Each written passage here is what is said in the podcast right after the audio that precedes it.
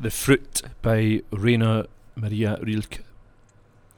It climbed and climbed from earth invisibly, and kept its secrets in the silent stem, and turned in the clear blossom into flame, and then resumed its secrecy.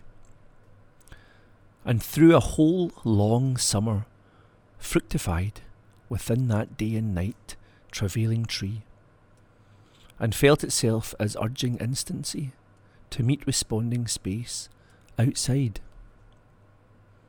And though it now displays so shiningly that rondure of completed rest anew, within the rind it sinks resigningly back to the centre it outgrew.